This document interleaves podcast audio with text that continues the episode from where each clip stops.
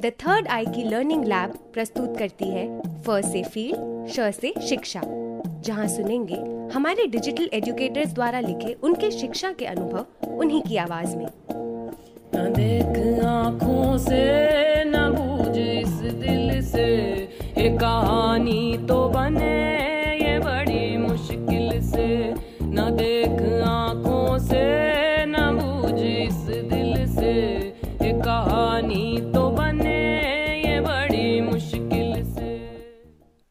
मेरा नाम राजकुमारी उत्तर प्रदेश में ललितपुर ज़िले के कुरौरा गाँव की रहने वाली हूँ। और मेरा नाम राजकुमारी प्रजापति है। मैं उत्तर प्रदेश के ललितपुर ज़िले के सतपुर गाँव की रहने वाली हूँ। हम लोग ललितपुर ज़िले में वंचित समुदाय की महिलाओं किशोरियों के साथ शिक्षा साक्षरता को जोड़ते हुए उनके हक अधिकारों में काम करती हैं। ये कहानी हम तीन लोगों ने मिलकर लिखी है जिनके नाम हैं छोटी राजकुमारी बड़ी राजकुमारी आरती। अब हम दो छोटी बहुएँ आपको सुनाना शुरू करते हैं। हमारी कहानी, जिसका नाम है छोटी बहू। सुबह के चार बजते ही। चिड़ियों मुर्गों की आवाज़ सुनकर मेरी नींद अचानक से खुली।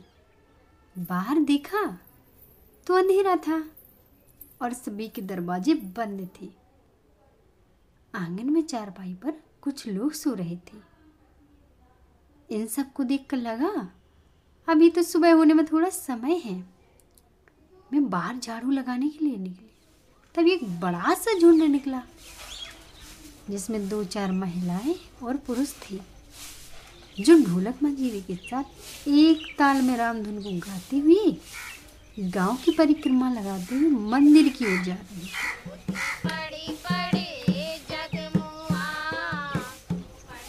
मंदिर में पूजा पाठ, भजन कीर्तन करते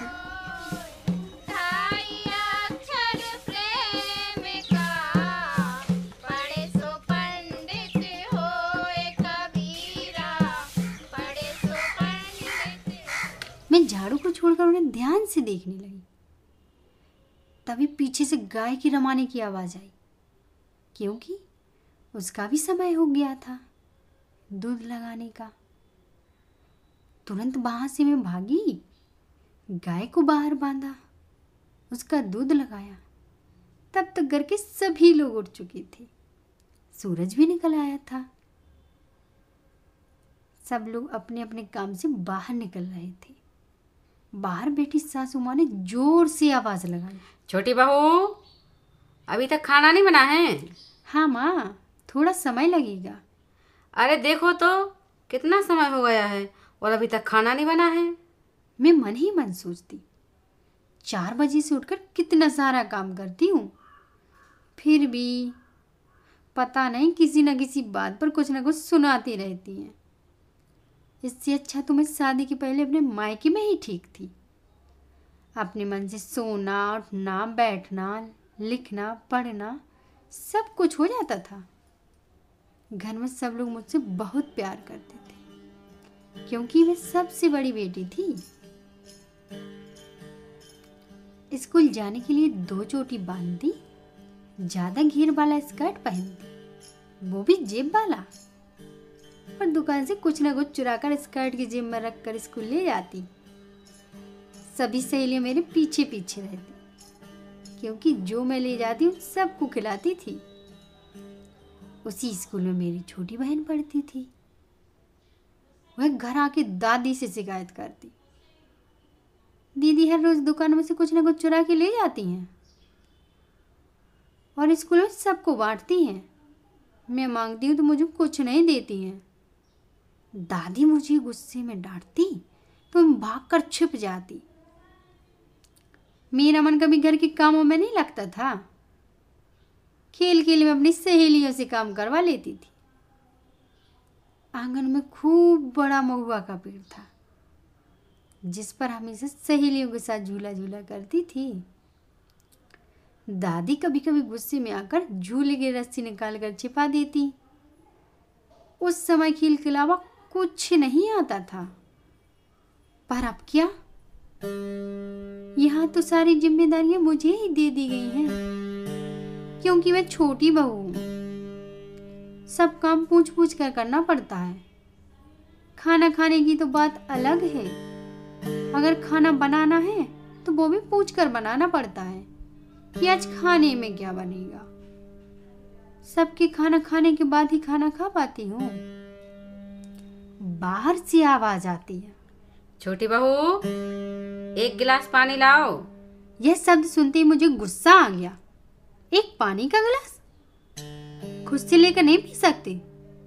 दो मिनट के लिए मैं सुकून से नहीं बैठ सकती हूँ। छोटी बहू आजकल तेरे पास टाइम नहीं है।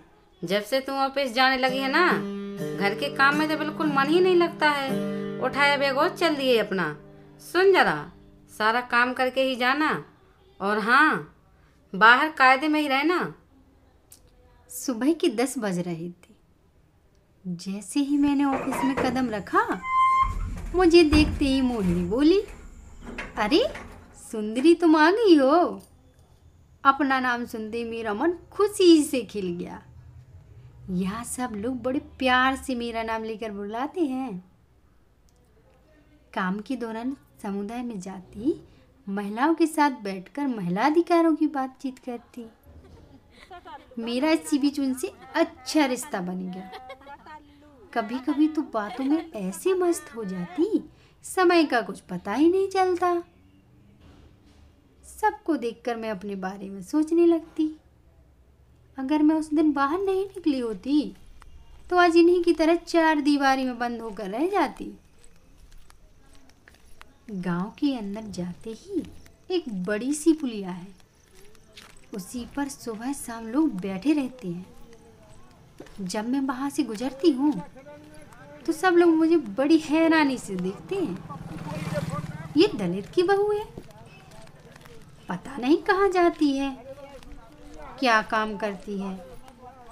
इसका तो आने जाने का कोई समय ही नहीं रहता है। मैं उन लोगों के बीच से निकलती हुई बाई तरह मुड़ जाती। जहाँ से मेरे घर की पतली सी गली है। उसी गली में पहले पिछड़ी जाति के कुछ कच्चे पक्के मकान हैं और आगे बहुत पुराना नीम का पेड़ है। उसी के नीचे एक बड़ा सा चबूतरा है। वह हमेशा लोगों से भरा रहता है। कुछ लोग ताश खेलते तो कुछ अपनी बातों में मस्त रहते बच्चों के खेलने की आवाज़ें और पक्षियों के चहचहाने की आवाज़ें। सुबह से लेकर देर रात तक गूंजती रहती। इन्हीं आवाजों के बीच मैं सुंदरी अपने घर पहुँच जाती।